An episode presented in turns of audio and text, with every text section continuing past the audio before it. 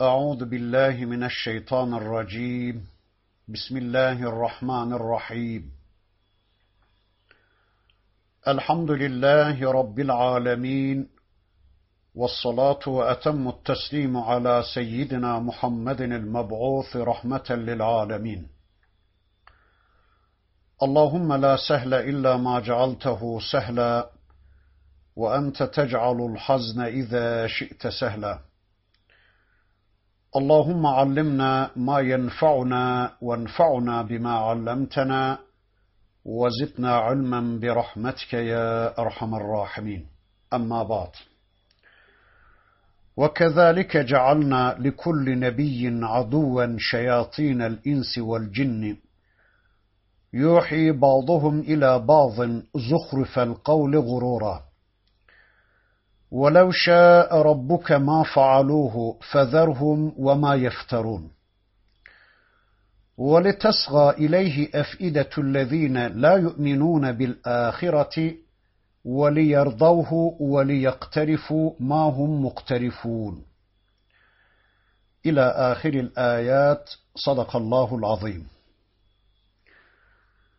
Muhterem arkadaşlar, birlikte Enam suresini tanımaya çalışıyorduk. Geçen haftaki dersimizde surenin 112. ayetine kadar gelmiştik.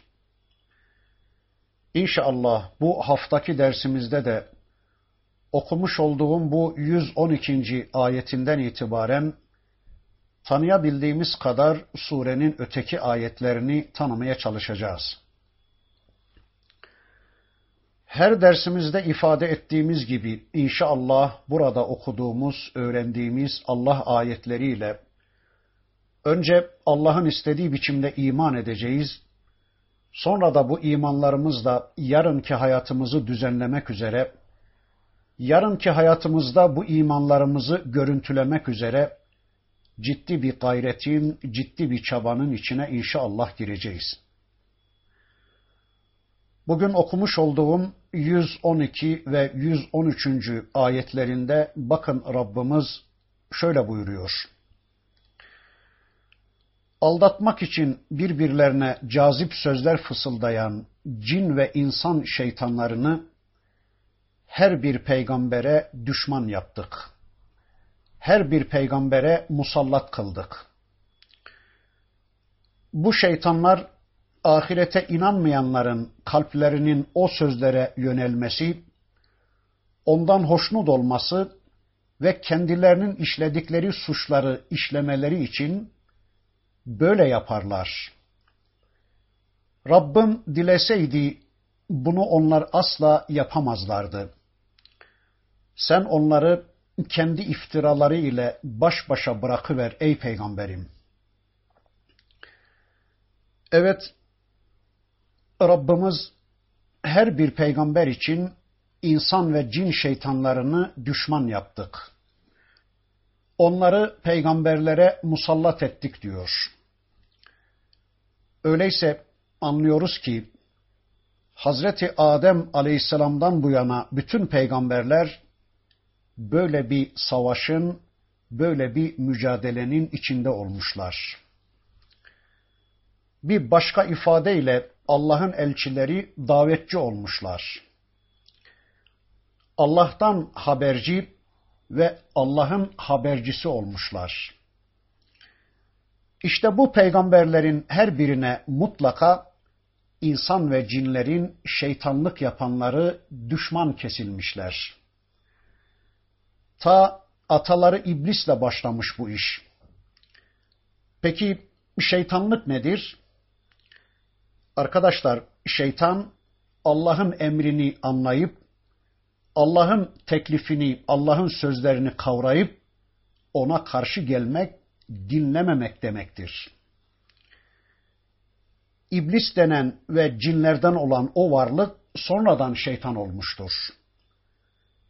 Yani şeytanlık yapınca ona özel şeytan denmiştir. Değilse arkadaşlar aynı özelliği taşıyan herkes şeytandır. Nitekim işte bu ayet ve Nas suresinin son ayeti insanların da cinlerin de şeytanlık yaptıklarını anlatır bize. Öyleyse şeytanlık bir özellikse, şeytanlık bir misyon, bir karakterse, bir yapıysa, bir tavırsa, bunu kim ortaya koyuyorsa işte o şeytan olacaktır. Hatta anamız babamız bile olsa, karımız kocamız bile olsa eğer şeytanlık yapıyorlarsa bilelim ki onların yaptıkları da şeytanlıktır. Çünkü iblis Allah'ı tanıyordu. Kitabımızda bunun çok açık ve net beyanları var. Hem de ben alemlerin Rabbi olan Allah'tan korkarım diyecek kadar net ve açık bir biçimde iblis Allah'ı tanıyor, Allah'a iman ediyordu. İblis ölümü, ahireti, hesabı kitabı da tanıyordu. Allah'ın etkinlik ve egemenliğini, Allah'ın hükümranlığını, hikmet ve hakimiyetini de biliyordu iblis. Ama bu bilgisi yetmedi ona. Teslim olmadı. Allah'ın secde emrine karşı dik kafalılık etti, boyun eğmedi. İşte bir varlık kendisine tanınan iradesiyle Allah'ın net bir emrine karşı dik kafalılık eder, boyun eğmez, secde etmezse bilelim ki bu iş şeytanlıktır. Kim bunu yapıyorsa ona şeytan diyoruz. Ve işte o günden sonra artık iblis şeytan oldu. İster cinlerden, isterse insanlardan o gibi olan her şey ve herkes bilelim ki şeytandır. Demek oluyor ki her bir peygambere iki ayaklı insan şeytanlarından ve cin şeytanlarından düşmanlar kılınıyor. Rabbimiz onları peygamberlerin peşine takıyor. Eğer peygamberler böyle oluyorsa peygamberlerin peşine insan ve şeytan cinleri musallat ediliyorsa biz haydi haydi insan ve cin şeytanlarıyla sürekli karşı karşıyayız demektir. Yani bizim peşimizde de insan ve cin şeytanları var demektir. Onlar önce peygamberlerin düşmanları, sonra da bizim düşmanlarımızdır. Çünkü peygamberler Allah'ı dinlemenin, Allah'a itaatin sembolü olan, tabiri caizse meleklerin yaptıkları işin yapılmasını anlatan, örnekleyen insanlardır. Ve tabi peygamberler bu görevlerini en güzel bir biçimde ortaya koydukça artık meydanda şeytanlara yer kalmayacaktı. Artık şeytanlar müşteri kaybına uğruyorlardı. Elbette onların o Allah elçilerinin en büyük potansiyel düşmanları şeytanlar olacaktı. Bu ve buna benzer ayetlerden anlıyoruz ki şeytan sadece cinlerden değildir. İnsanlardan da şeytanlar olabilmektedir. Ancak Kur'an'ın başka ayetlerinden öğreniyoruz ki şeytanların lideri ve reisi olan iblis cinlerdendir.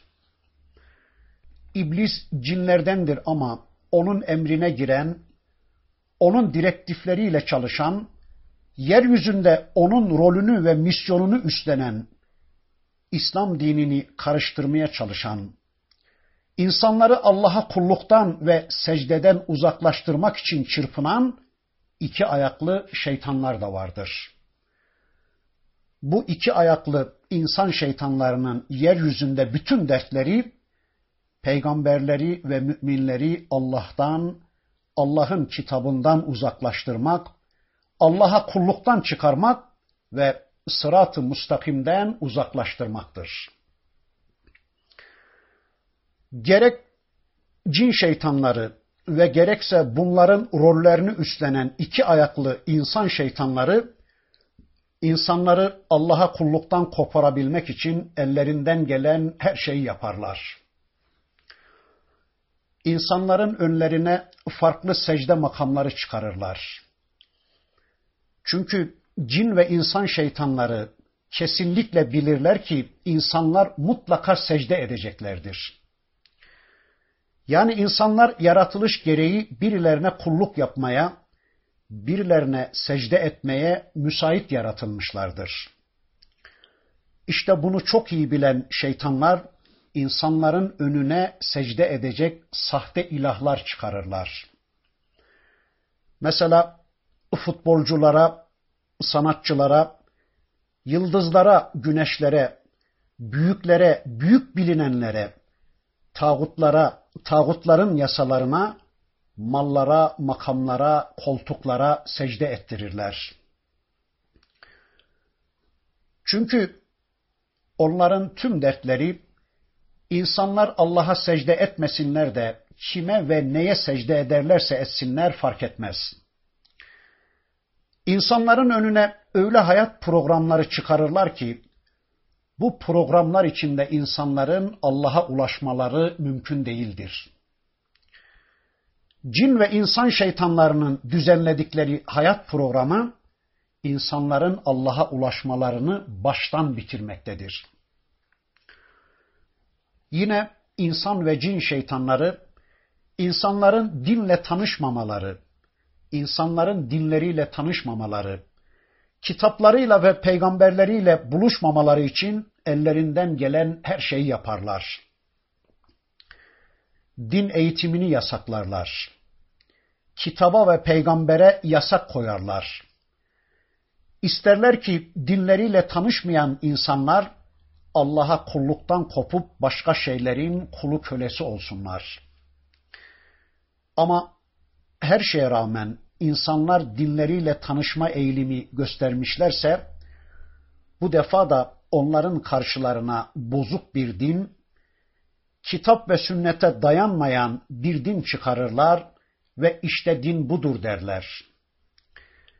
Yani ne yapar yapar insanları İslam'dan saptırmaya çalışırlar.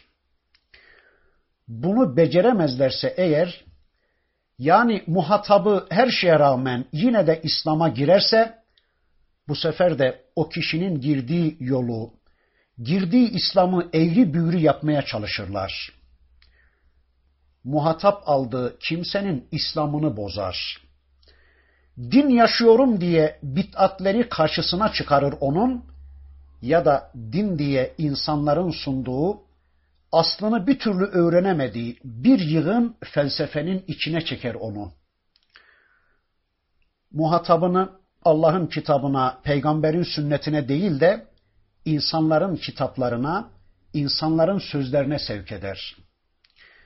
Biraz daha açık söyleyelim. Allah'a değil de güneşlere, güneş gibi büyüklere secde etmelerini sağlar. Yani Allah dururken büyüklerin önünde secde ettirir. Arkadaşlar, güneş aslında büyük yıldızdır değil mi? Böyle güneş gibi piyasada yıldızı parlayan niceleri vardır ki, niceleri onlara secde etmektedirler. Onlara secde etmek için çırpınmaktadırlar, Allah korusun. Demek ki Allah elçilerine, ve müminlere düşman olan, onları imandan ve Allah'a kulluktan çıkarmak için çırpınan, buna karşılık kafirleri de küfürlerinde, şirklerinde ve isyanlarında sabırlı olmaya, yollarında sabit kadem olmaya teşvik eden, onların amellerini kendilerine süslü ve mantıklı göstermeye çalışan insan ve cin şeytanları vardır.'' İnsanları kendi kötü akıbetlerine, kendi secdesizliklerine, kendi küfürlerine, kendi şirklerine ve en sonunda da kendi cehennemlerine çağıran şeytanlar vardır. Zaten şeytan da bu demektir. Öyleyse bu gayeyle hareket eden her şey şeytandır ve şeytan fonksiyonunu üstlenmiş demektir. Bakın Allah diyor ki yuhi ba'duhum ila ba'dın zuhrufel kavle gurura وَلَوْ شَاءَ رَبُّكَ مَا فَعَلُوا Bu şeytanlar birbirlerine vahyediyorlar. Birbirlerine bilgi aktarıyorlar, bilgi fısıldıyorlar. Birbirlerini aldatmak niyetiyle sözün yaldızlısını söylüyorlar. Yani yaldızlı, parlak, aldatıcı sözler söylüyorlar. Bu şeytanlar birbirlerine vahyediyorlar. Birbirlerine bilgi aktarıyorlar, bilgi fısıldıyorlar. Birbirlerini aldatmak niyetiyle sözün yaldızlısını söylüyorlar. Yani böyle yaldızlı, parlak, aldatıcı sözler söylüyorlar. İçten içe, ta içe, merkeze, damara doğru nüfuz edici bir seslenme, bir fısıldama gerçekleştiriyorlar. Allah peygamberine yapar, vahidir. Şeytanlar birbirlerine ve dostlarına yaparlar, o da vahidir. Böylece hem peygamberleri hem de Müslümanları yanıltarak, aldatarak, dinden, imandan ve Allah'a kulluktan uzaklaştırmak, kafirleri de küfürlerinde, şirklerinde ısrarlı hale getirmek istiyorlar. O halde zuhrufel kavile çok dikkat edeceğiz. Yani süslü sözlere, damara ulaşan yaldızlı ifadelere çok dikkat edeceğiz. Hani biliyoruz ki zehiri teneke kapta vermezler, altın kapta verirler. Yani böyle bize hoş gelen, kalbimizi okşayan nice hoş sözler eğer ayet ve hadis değilse, bunlar konusunda daha bir uyanık davranmak zorundayız. Acaba kim ne için söyledi bunları? Belki de bizi ta damarımızdan vuran şeytan sözleridir bunlar. Şeytanlar belki de bizi de kendilerinden eylemeye çalışıyorlar bu sözlerle. Arkadaşlar, kitabımızın beyanıyla münafıklar da böyle sözler söylerler. Bakın Münafikun suresi bunu çok hoş anlatır. وَإِذَا رَأَيْتَهُمْ تُعْجِبُكَ أَجْسَامُهُمْ وَإِنْ تَقُولُوا تَسْمَعْ لِقَوْلِهِمْ كَأَنَّهُمْ خُشُبٌ مُسَنَّدَةٌ يَحْسَبُونَ كُلَّ صَيْحَةٍ عَلَيْهِمْ هُمُ الْعَدُوُّ فَاحْذَرْهُمْ قَاتَلَهُمُ اللّٰهِ اَنَّا يُؤْفَكُونَ Onları gördüğün zaman kalıpları hoşuna gider kaportaları hoşuna gider. Konuşurlarsa sözlerini dinlersin, dinlemek istersin. Onlar sanki dayanmış keresteler gibidir.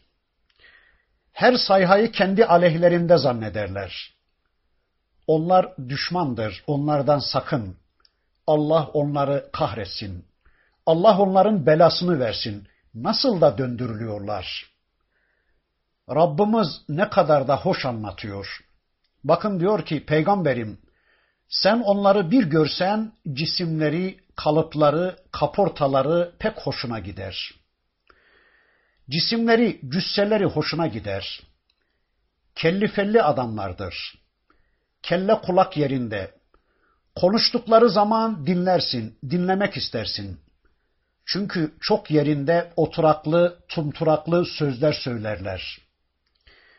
Yani onların boşlukta işgal ettikleri bir yerleri, bir konumları var ki, bir makamları, bir statüleri var ki, işte bu konumları dikkat çeker. Amirdirler, alimdirler, fazıldırlar, bilgiçtirler, öğretmendirler, müdürdürler, patrondurlar filan ya, işte onların bu durumları senin pek hoşuna gider. Arkadaşlar dikkat ederseniz burada etsamuhum deniyor. Yani onların manaları değil, akılları değil, bakışları, görüşleri, basiretleri değil, cisimleri hoşuna gider diyor Rabbimiz. Bu adamların cisimleri hoşuna gidiyormuş Resulullah'ın. Onların cisimlerini, kalıplarını, konumlarını görünce keşke şu adamlar Müslüman olsaydı diyormuş Allah'ın Resulü. E niye böyle diyordu Allah'ın Resulü? Bakıyordu güçlü kuvvetli gibi, etrafına söz geçirecek gibi, kelli felli görünüyorlardı. Resulullah'ın yanına geldiklerinde ciddi ciddi iddialı iddialı laflar ediyorlardı. büyük büyük laflar ediyorlardı. Rabbimiz diyor ki konuştukları zaman neredeyse onları dinlemek istersiniz. Fasih konuşurlar, düzgün konuşurlar. Onları dinleyen birileri fesahat ve belagatlarından ötürü sözlerine kulak verip dinlemek ister. E, şimdi de görüyoruz işte adamlar kellifelli çıkıyorlar milletin karşısına. Ekonomi mekonomi diye başlıyorlar. Ülke idaresi filan diyorlar. Dinleyince baya baya düşünen birisi filan zannediyorsunuz. Ama adamların ciğeri beş para etmiyor.'' Allah diyor ki onlar sanki duvara dayanmış keresteler gibidirler. Sanki kenara yaslanmış kalas gibidir adamlar. Bu adamlar Resulullah'ın meclislerine gelir, gayet ciddi, ağır başlı bir şekilde Allah'ın Resulünü dinler görünürlermiş. Söze kulak verirler, sözü almaya ve anlamaya çalıştıkları tavrını sergilerlermiş.'' Ama bu tavırlarının tamamen aksine kulaklarına asla söz gitmiyor, kalplerine inmiyordu. Sanki söz duvara çarpıyor ve söylenene geri dönüyordu. Bakın Allah buyurur ki sanki onlar duvara yaslanmış kütükler, keresteler gibiydi. Kalplerinde hiçbir şey yoktur. Kafaları bomboştur onların kalbinde imanı olmayan bir kimsede zerre kadar bilgi, izzet ve şeref de yoktur. Dökülen elbiseler içinde de olsa, yırtık ve yamalı elbiseler içinde de olsa, evi, barkı, parası, pulu olmasa da, konuşması da insanların alkışlayacağı cinsten olmasa da, Allah için hayatını feda eden bir Müslüman Allah katında üstündür. Ama beri tarafta boylu postlu, malı mülkü var, kavmi kabilesi var, güzel konuşma yeteneği var ama kalbinde Allah'a iman ve teslimiyet yoksa o kimse de bilelim ki Allah katında beş para etmez. Arkadaşlar ayetteki kereste kütük benzetmesinden anlıyoruz ki Sanki bu adamlar ruhu olmayan cesetler gibidirler. Yani ağaca bir insan elbisesi giydirilmiş, Resulullah'ın karşısında oturuyorlardı. Ağaçtan adamlardı bunlar.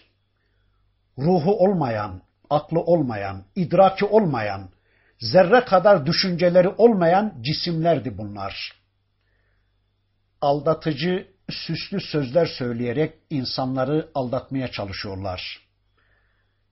İşte şu anda görüyoruz ki tüm insan ve cin şeytanları izinleri kaldırmışlar. Gece gündüz durup dinlenmeden dostlarına, birbirlerine vahiy ulaştırıyorlar. Şu ülkenin her tarafına uzanan yayın şebekeleri, şu basın yayın, şu insanların yatak odalarına kadar uzanan medya, kendi vahiyleriyle, kendi bilgi aktarımları, kendi yorumlarıyla insanlar üzerinde istedikleri gibi egemenlik kurabilmektedirler. İnsanları bu şeytan vahiyleriyle istedikleri gibi yönlendirebilmektedirler. İşin garip tarafı Allah vahyine inandıklarını iddia eden Müslümanlar da aman bunların haberlerini aman bunların yorumlarını kaçırmayalım diyerek onların aktardıkları vahiy araçlarına gönüllü olarak teslim olmuşlar.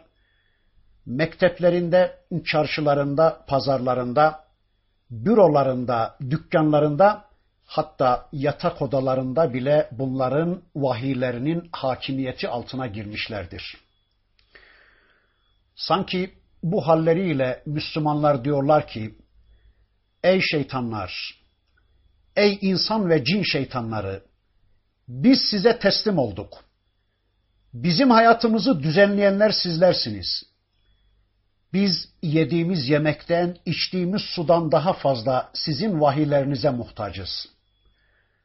Çocuklarımızın eğitimini, hanımlarımızın konumlarını biz sizin vahiylerinize bıraktık. Gece gündüz biz sizi izliyoruz. Sizin vahyiniz olmadan biz yaşayamayız. Aman bizi ihmal etmeyin. Aman bizi vahiysiz bırakmayın. Bizi terk ederseniz biz ne yaparız, ne ederiz? Biz hayatımızı neyle ve nasıl düzenleriz diyerek gözlerini, kulaklarını, kalplerini açıp bu şeytanların vahiylerine yönelmişler. Allah'ın vahyini terk ederek, Rablerinin kitabını terk ederek bu şeytan vahiylerine itibar ediyorlar. Ama bizler elhamdülillah ki Kur'an'ı tanıyoruz, onunla şeytanı tanıyoruz.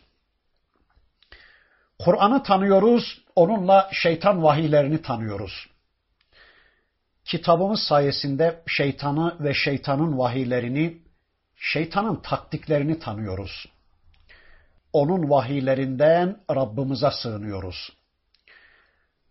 Ama arkadaşlar şunu unutmayın ki Kur'an'ı tanımayan, Allah'ın vahyinden haberdar olmayan hiç kimse şeytanı da şeytanların vahiylerini de tanıyamaz. Onlardan nasıl sığınması gerektiğini de bilemez. Bunu hiçbir zaman hatırımızdan çıkarmayalım.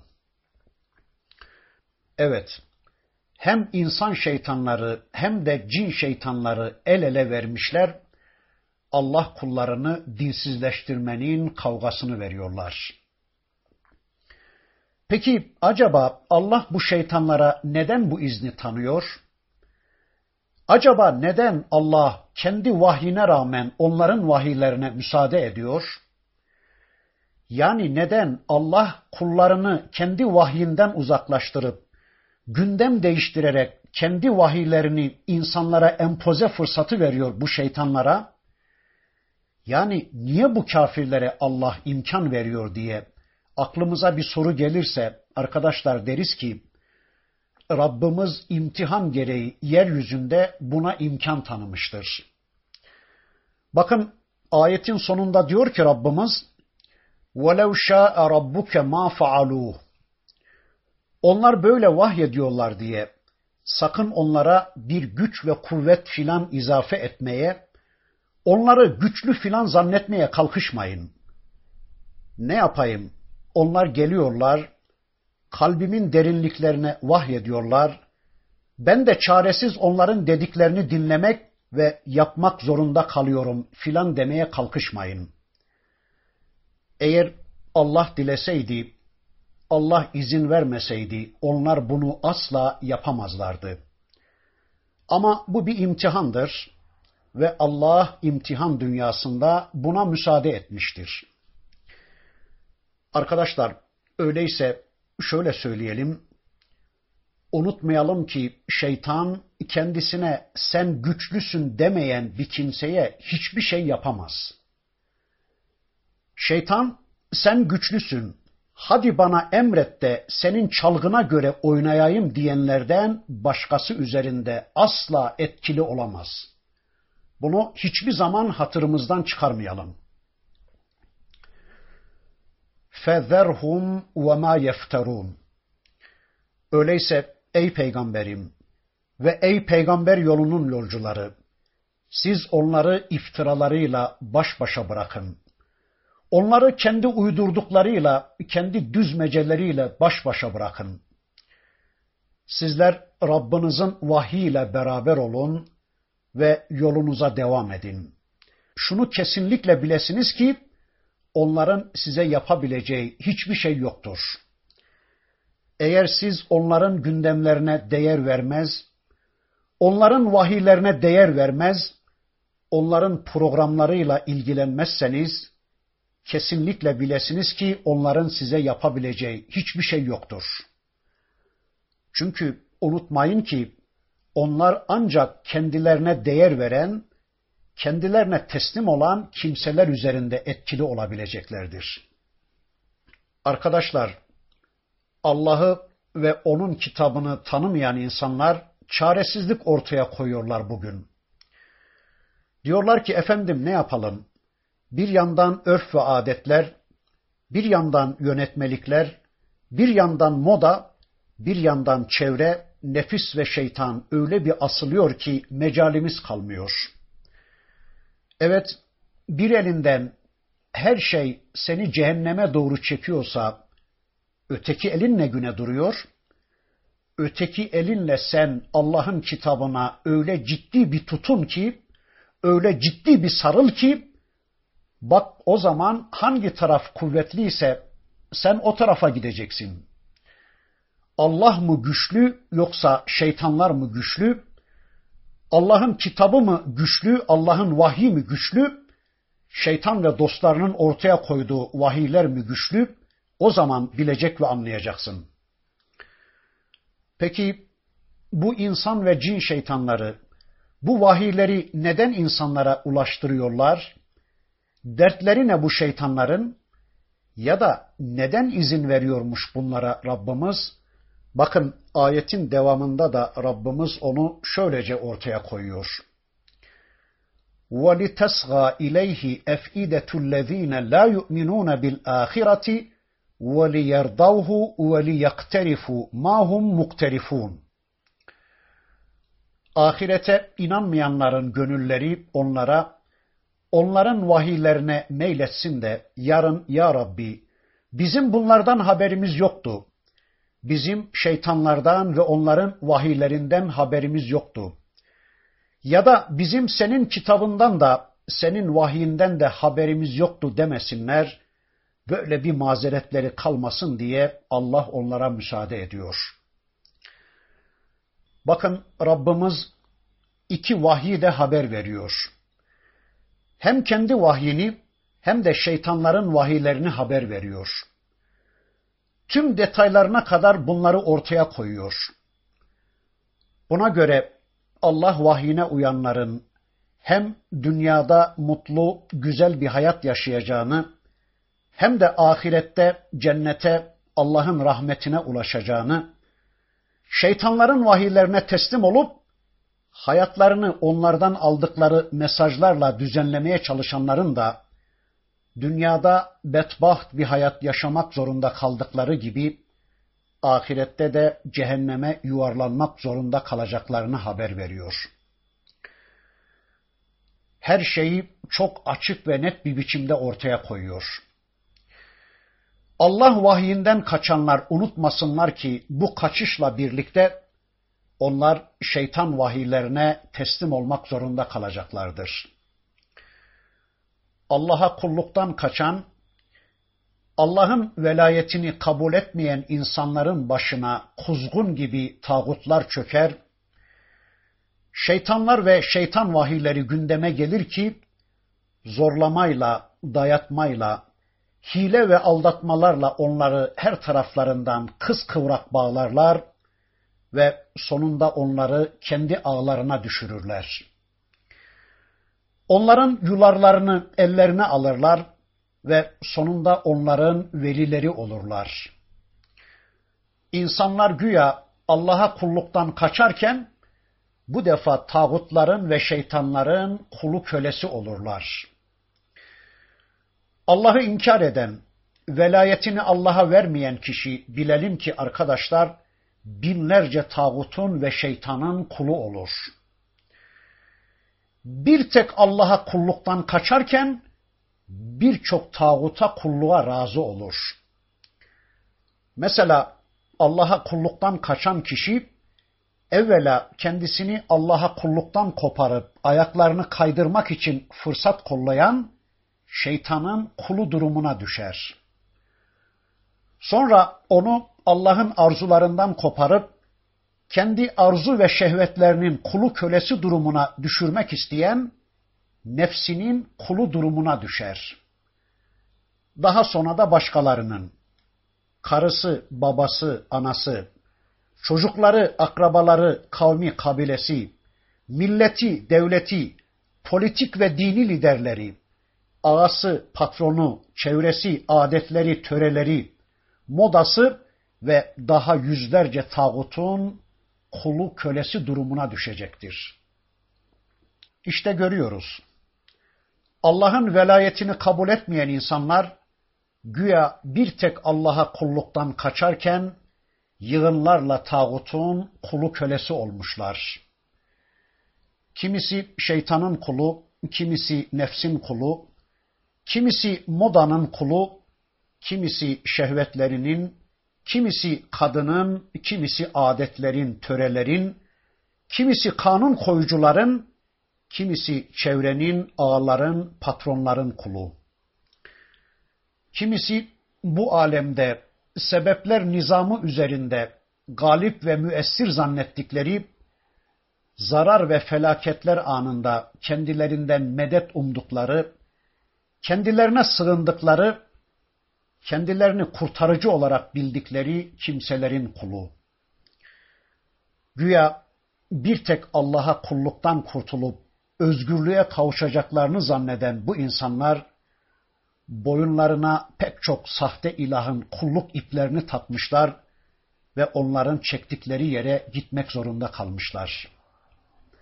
Yani hepsini aynı anda razı etmek zorunda kalmış, kalpleri parça parça olmuş, burunlarına vurulmadık zincir kalmamış, zillet ve meskenetin dibine düşmek zorunda kalmışlar. Öyleyse arkadaşlar Allah dışındaki tüm tağutları inkar edip hayatımızda onlara karışma alanı bırakmayıp boyunlarımızdaki kulluk ipinin ucunu sadece Allah'ın eline verip sadece Rabbimizi veli kabul etmek zorundayız. Sadece Allah'ı veli kabul edip kulluğumuzu sadece Allah'a yapıp Allah'ın bizim adımıza aldığı kulluk maddelerine sımsıkı sarılıp yani Allah'ın şu kitabına sımsıkı sarılıp bu karanlıklardan ve zilletlerden kurtulmak zorundayız. Bundan başka çaremiz de yoktur. Allah yardımcımız olsun inşallah. İşte bu ayeti kerimede Rablerinin velayetinden çıkıp kendilerine Allah dışında bir takım veliler bulup onların himayesine girmeye çalışan insanlara deniyor ki onların hesaplarını Allah tutmaktadır. Onların sicillerini, amel defterlerini tutan Allah'tır. Onların yaptıklarının hesabını soracak olan da Allah'tır. Bu yüzden ey peygamberim sen onların üzerine vekil değilsin. Yani bu insanların kaderleri senin elinde değildir. Bu insanların kalplerine hükmeden sen değilsin ki onları hemen bu dine kazandırasın. Bu insanların kaderleri senin elinde değil ki sen sana karşı gelen bu insanların defterlerini hemen dürüp onların işlerini bitiriveresin ey peygamberim. Arkadaşlar bakın Rabbimiz burada peygamberin konumunu ve fonksiyonunu belirlemektedir. Ama anlıyoruz ki bu hitap peygamberden çok onun muhataplarınadır. Yani bilesiniz ki ey insanlar, bu Allah'ın elçisinin elinde bile bir şey yoktur. Hal böyleyken sizin hayatınızda etkili zannettikleriniz, Allah dışında kendilerini veliler edindiğiniz, hayatınıza karışma yetkisi verdiğiniz bu varlıklara da ne oluyor? Sizin Allah dışında keramet sahibi zannettikleriniz, Allah yanında kendilerinde güç ve kuvvet var zannedip, kendilerine dua edip imdadınıza çağırdığınız, kendilerine sığınmaya çalıştığınız bu varlıklar da ne oluyor? Şu vahiylerini dinlemeye çalıştığınız varlıklar da ne oluyor denmektedir. Evet, demek ki Allah peygamberlerine vahyediyor, şeytanlar da birbirlerine vahyediyor. Cin şeytanları insan şeytanlarına vahyediyor, insan şeytanları da insan şeytanlarına vahyediyor.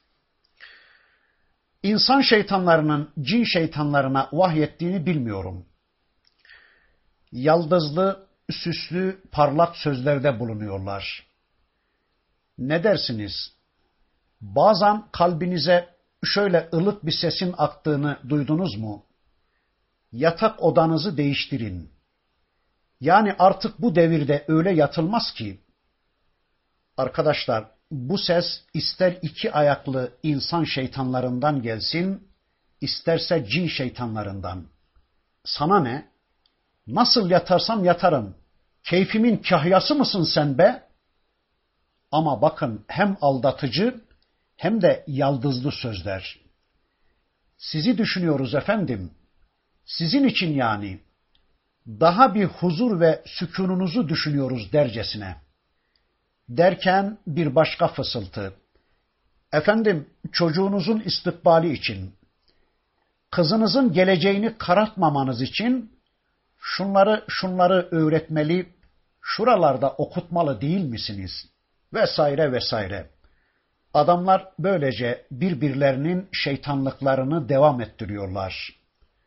Müşterilerini kaybetmemeye çalışıyorlar.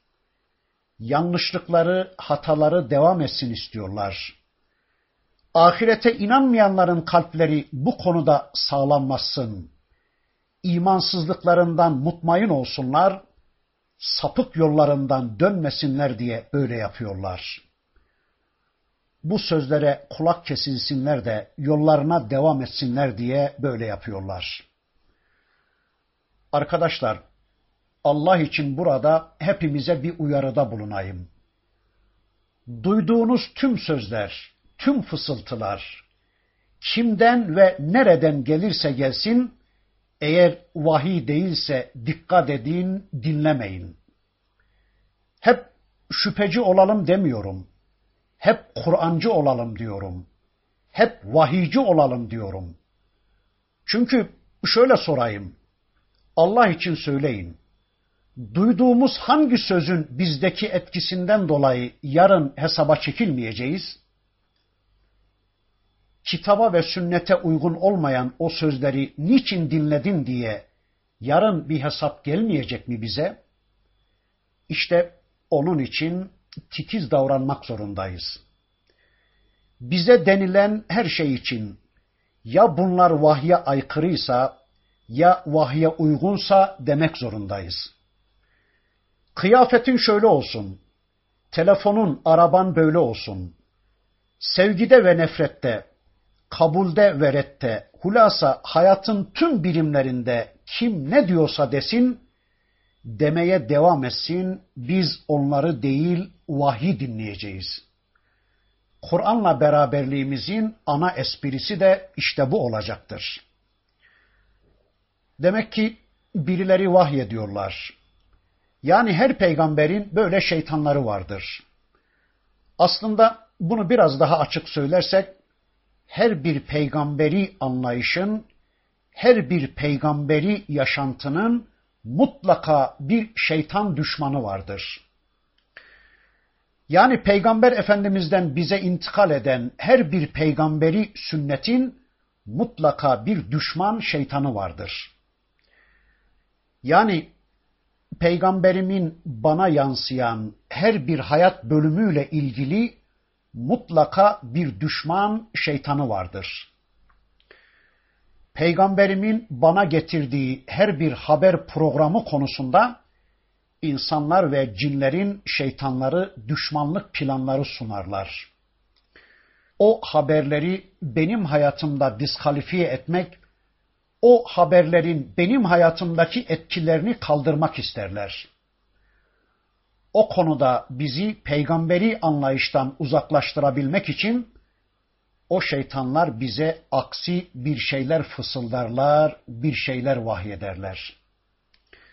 Ya da kitabımızda bizim hayatımız için, bizim Müslümanlığımız için bize sunulan her bir peygamber örnekliliğine karşı unutmayalım ki bir düşman şeytanla karşı karşıyayız. Yani hangi peygamberin bir örnek yönü sunulmuşsa onu yok farz ettirecek, onu değiştirecek bir şeytan vahiy ile karşı karşıyayız.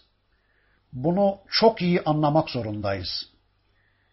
Yani eğer hayatımızı düzenleyen vahiy Bakara, Ali İmran, Nisa değilse, Allah vahiy değilse, o zaman kimin vahiyleriyle bir hayat yaşadığımızı, çok iyi düşünmek ve anlamak zorundayız.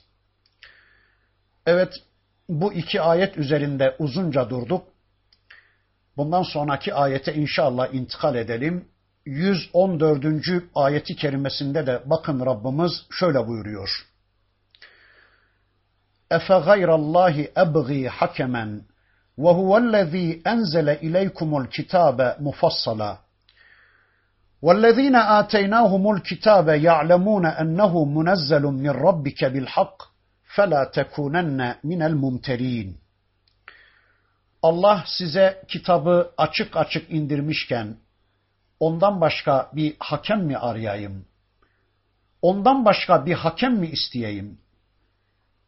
Kendilerine kitap verdiklerimiz onun gerçekten Rableri katından indirilmiş olduğunu bilirler.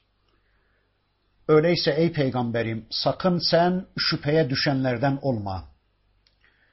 Evet şeytanlar istedikleri kadar vahyetsinler. İstedikleri kadar bu vahiyleriyle Allah kullarını saptırmaya, küfre düşürmeye çalışsınlar. İstedikleri kadar aldatıcı sözlerine, saptırıcı vahiylerine devam edip tüm dünyayı egemenlikleri altına almaya çalışsınlar. İstedikleri kadar bu sapık vahiyleriyle insanların ekonomik hayatlarına, siyasal hayatlarına, eğitim hayatlarına, beşeri münasebetlerine, kılık kıyafetlerine egemen olmaya çalışsınlar. Müslüman bunlara zerre kadar değer vermeyecek, Müslüman bu vahiylere hiç değer vermeyecek, her zaman ve zeminde şu sözü söyleyecektir. Efe gayrallahi ebgi hakemen. Ben kendime Allah'tan başka bir hakem mi bulayım? Ben kendime Allah'tan başka bir hakem mi kabul edeyim? Allah'tan başka güç kuvvet sahibi, üzerimde hakimiyet sahibi, hayatımda söz sahibi, otorite ve saltanat sahibi olan, yap yapma diyen, otur oturma, giy giyme, sev sevme diyen, ben Allah'tan başka kendime bir hakem mi bulayım? Ben kendime, kendi hayatıma Allah'tan başka bir hakem bulup, onun emirlerine teslim mi olacağım? İşimi kendisine havale edeceğim. Başım daraldığı zaman hükmüne başvurabileceğim. Benim hakkımda karar verecek Allah'tan başka bir hakem mi bulayım ben kendime? Halbuki benim Allah'tan başka bir hakemim yoktur. Hakem olan, hakim olan Allah ortada, Allah'ın kitabı ortadayken onun hakemliğini yeterli görmeyeceğim veya beğenmeyeceğim veya fazla bulup budamaya, az bulup eklemeye çalışacağım. Hülasa ondan başka bir hakem bulacağım kendime öyle mi? Var mı böyle bir hakem? Yok zaten. Semaya gitsem, arza insem bulamam böyle bir hakem. Kendim olsam e, hiç layık değilim. Arkadaşlar, önderimiz, örneğimiz, sevgili peygamberimiz bakın böyle söylüyor ve bizim de böyle dememizi istiyor. Öyleyse Kur'an'ı kendisine hitap kabul eden herkes söylemek zorundadır bunu. Zira yeryüzünde ve tüm kainatta Allah'tan başka hakem yoktur. O bunu yap diyorsa onu yapacağız, yapma diyorsa da yapmayacağız. Her hususta hüküm ve hakimiyet sahibi odur. Mesela düşünün ki bir yerde oturuyoruz ve Allah da diyorsa ki burada Allah'ın ayetleriyle, Allah'ın sistemiyle alay vardır. Burada oturmayın. Hemen kalkacağız oradan. Niçin? E Allah dediği için. Şu kazanç haramdır. Niçin? Allah öyle dediği için. Şunlar sevilmeli, şunlar asla sevilmemeli. Niçin? Allah dediği için. İçki yasaktır, zina haramdır. Niçin? Allah dediği için. Şu kıyafet güzel, bu kıyafet haramdır. Niçin? Allah dediği için. Ev şöyle olmalı, sofra böyle olmalı. Niçin? Allah dediği için. Arkadaşlar, işte veli budur ve bizim Allah'tan başka velimiz de yoktur. Bütün hayatımızla ilgili hükümleri kitabında açık açık Rabbimiz anlattığı için artık bizim bir başkasına müracaatımız yasaktır.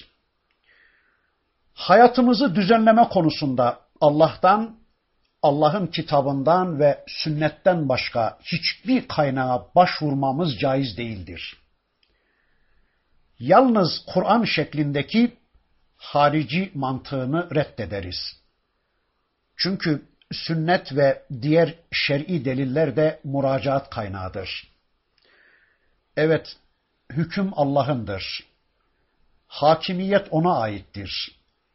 Bizim ondan başka hakimimiz, hakemimiz olamaz. Çünkü o Allah ki bize mufassal bir kitap göndermiştir. O Allah ki hayatı düzenlemek üzere, hayat programı olmak üzere bize mufassal bir kitap göndermiştir. Öyle bir kitap ki tüm sözlerimiz, tüm fiillerimiz, tüm problemlerimiz, tüm ilişkilerimiz, kısacası bütün hayat programımız onda vardır. Tafsilatlı olarak Rabbimiz her şeyi o kitapta bize anlatmıştır. Bizim hayatımızı, bizim yaşam biçimimizi ortaya koyan eşsiz bir kitap göndermiştir Allah bize.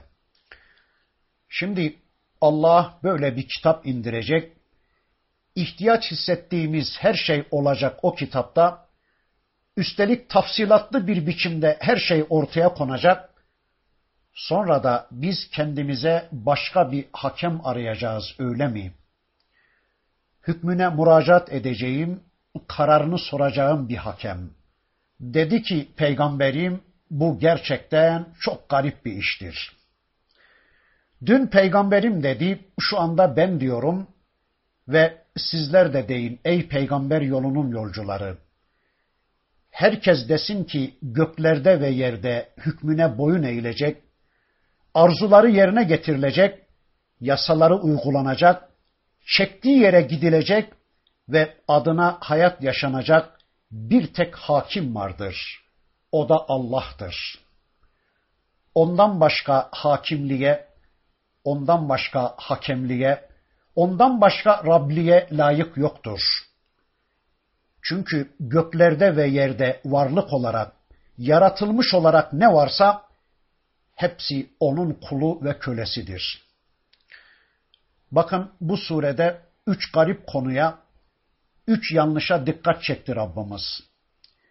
Birisi veli olarak, karar merci olarak Allah dururken ondan başka bir veli arama yanlışlığı, bir başkası Allah'ın hakem oluşu ve ondan başka hakem arama yanlışlığı, ötekisi de Allah'ın tek Rab oluşu ve ondan başka program yapıcı, yasa belirleyici Rab arama yanlışlığı. Bu dünyada veli olarak, kullarına hayat programı belirleyici olarak Allah dururken, başka yasa belirleyiciler arayanlar, hakem olarak, hükmedici olarak Allah dururken başka hakimler, hakemler arayanlar, başka Rabler arayanlar bilelim ki sapıkların ta kendileridir. Bakın yine Zümer suresinde Allah'tan başka birilerini dinlemenin yasaklığını Rabbimiz şöyle anlatıyordu. Kul efe gayrallahi te'murunni a'budu eyyuhel cahilun. De ki ey cahiller bana Allah'tan başkasına kulluk etmemi mi emrediyorsunuz? Ey bilgisizler, ey cahiller, ey Allah peygamber tanımazlar. Bana Allah'tan başkalarına kulluğu mu emrediyorsunuz?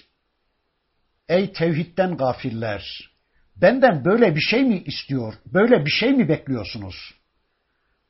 Arkadaşlar bu ifade onlara cahiller diye hitap edilmesi asla onlara bir hakaret değildir. Çünkü işte gerçek cahiller, gerçek bilgisizler bunlardır. Kop koyu bir cehaletin içinde olanlar bunlardır. Söyleyin Allah aşkına, bundan daha büyük bir cehalet olur mu? Yani yaratıcıya kulluk edilmeyecek de kime kulluk edilecek? Kulluk yaratıcının hakkı değil de başka kimin hakkı olabilir? Yasa belirleme yetkisi yaratıcının olmaz da başka kimin hakkı olabilir? Yani rızık vericiye kulluk edilmeyecek de başka kime kulluk edilecek? Evet, yaratıcı Allah'tır. Öyleyse kulluk da sadece ona aittir. Övülmeye, hamd edilmeye ve kulluk edilmeye layık tek varlık Allah'tır. Hal böyleyken ey Allah tanımazlar. Sizler beni Allah'ı bırakıp da başkalarına hamd etmeye, başkalarına kulluk etmeye mi çağırıyorsunuz? Allah'ın yarattığı varlıkları yaratana denk tutmaya mı çağırıyorsunuz? Allah'ın yarattığı maddeleri, Allah'ın yarattığı kulları Allah makamına oturtarak ona denk tutmamı mı istiyorsunuz benden? Halbuki bunların hepsi birer yaratıktır. Hepsi de Allah'ın yarattığı kulu ve mülküdür.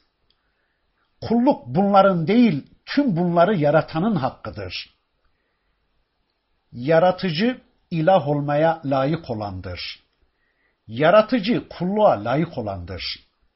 Arkadaşlar dikkat ederseniz yaratmayla uluhiyet arasında böyle bir bağ kuruluyor.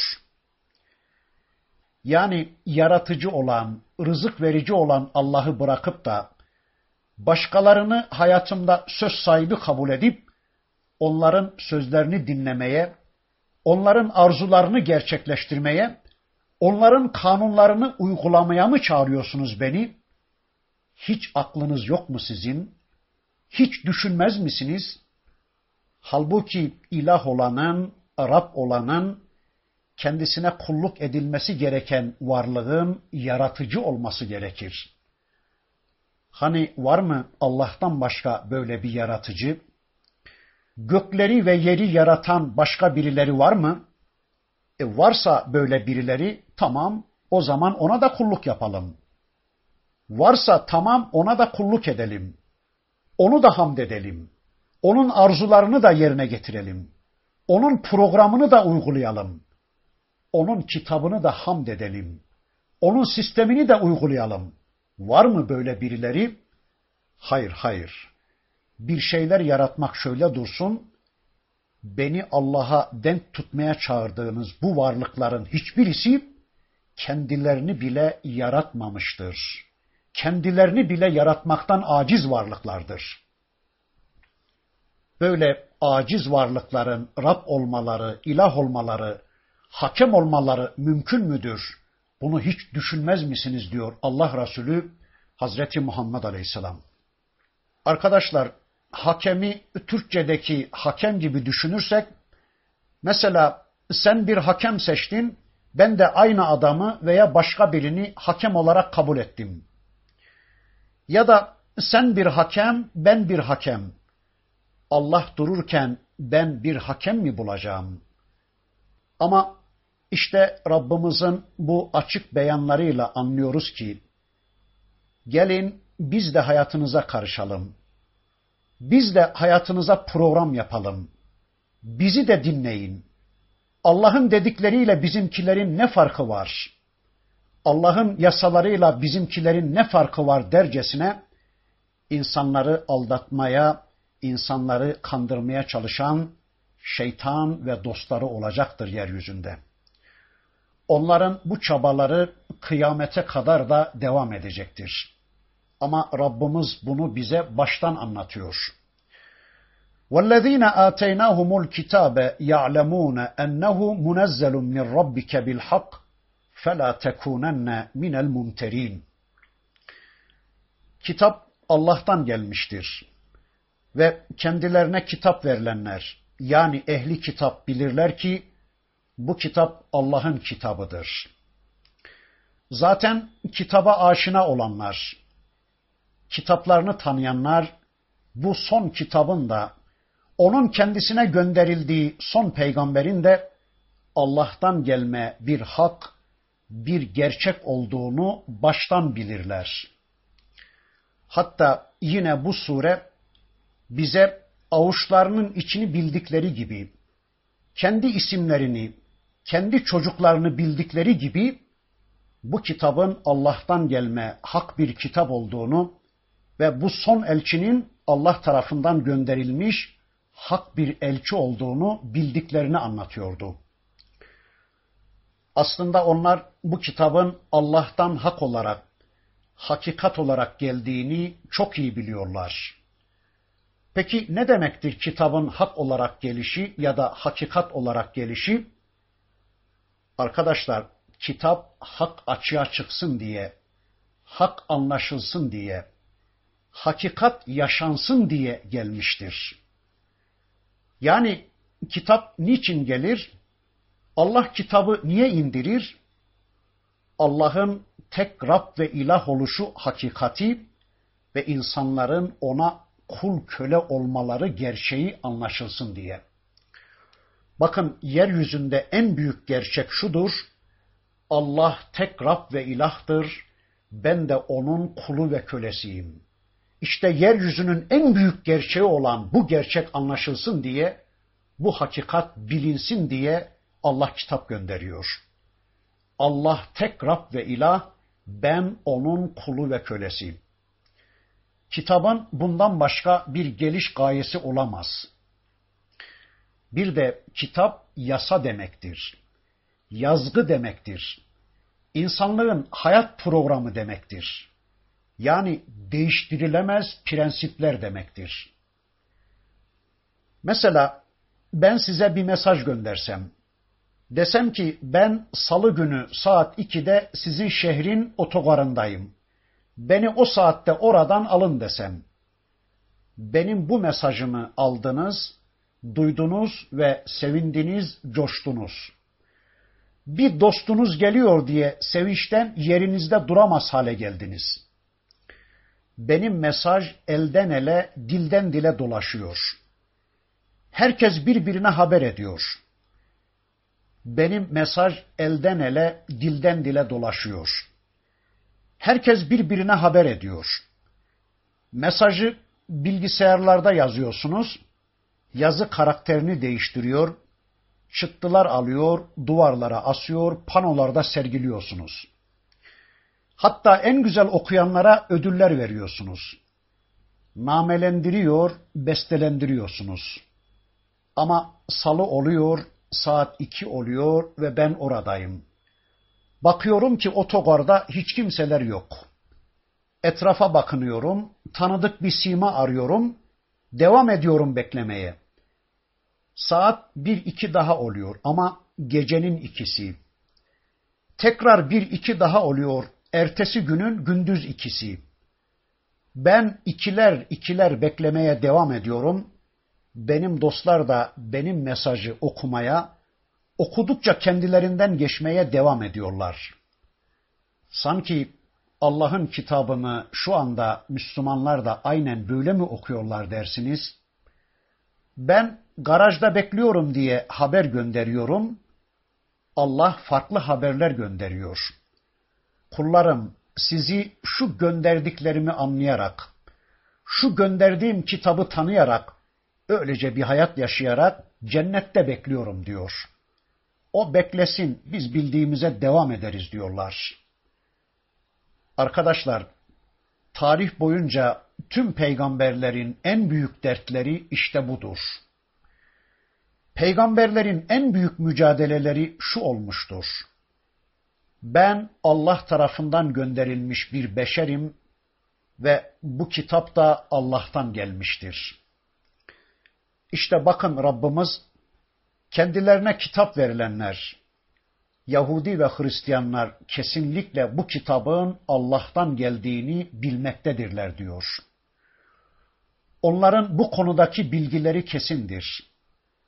Öyleyse ey peygamberim ve ey peygamber yolunun yolcuları Müslümanlar, sakın bu konuda şüpheye düşmeyin. Yani acaba bu Yahudiler, bu Hristiyanlar bu kitabı tanıyorlar mı, tanımıyorlar mı? Acaba bu kitap kendilerine duyuruldu mu, duyurulmadı mı diye sakın şüpheye düşmeyin. Onlar kendi öz oğullarını bildikleri gibi bu kitabın Allah'tan geldiğini bilmektedirler. Bu konuda en ufak bir tereddüdünüz olmasın diyor Rabbimiz. Ya da Allah tek hakemdir, ondan başka hakem yoktur. Sakın bu konuda zerre kadar bir şüpheniz olmasın buyuruyor. Bir de acaba bu insanlar bu kitabı anlayabilirler mi, anlayamazlar mı diye veya ben bunu bu insanlara anlatabilir miyim, anlatamaz mıyım diye sakın şüpheye düşmeyin diyor Allah. Çünkü hakim Allah'tır. Hakimiyet sahibi, hikmet sahibi O'dur. O diyorsa ki bunu yapın, yapmak zorundayız. O diyorsa ki bu kitabı herkese ulaştırın, ulaştırmak zorundayız. Gerisini düşünmeye hakkımız yoktur. Çünkü o Allah hikmet sahibidir. Her hususta hüküm ve egemenlik sahibi sadece O'dur. Demek ki bu konuda da şüpheye düşenlerden olmayacağız. Allah'ın bu kitabını insanlara ulaştıracağız. Kesinlikle bileceğiz ki bu insanlar bu kitabı anlayacak demişse Allah anlayacaktır. Öyleyse bileceğiz ki bu kitap anlaşılabilecek bir kitaptır. Çünkü Allah öyle diyor. Asla ben bunu anlayamam demeyecek, anlamaya çalışacağız, anlayarak okumaya çalışacağız. Yine ben bunu insanlara anlatamam, ben bunu çocuklarıma anlatamam, ben bunu beceremem demeyeceğiz. Allah öyle diyor. Demek ki biz bunu becerebilecekmişiz. Kendimizin dirilişine sebep olan bu kitabın ayetlerini insanlara anlatacağız, duyuracağız, insanları bu kitabın ayetleriyle uyaracağız. Allah öyle istiyor. Doldu mu? Tamam. İnşallah bu haftaki dersimizde de burada kalalım. Surenin bundan sonraki ayetlerini tanımak için tekrar bir araya gelmek üzere Allah'a emanet olun. Subhaneke Allahumma ve bihamdik eşhedü en la ilahe illa ente estağfiruke ve etubu ileyk.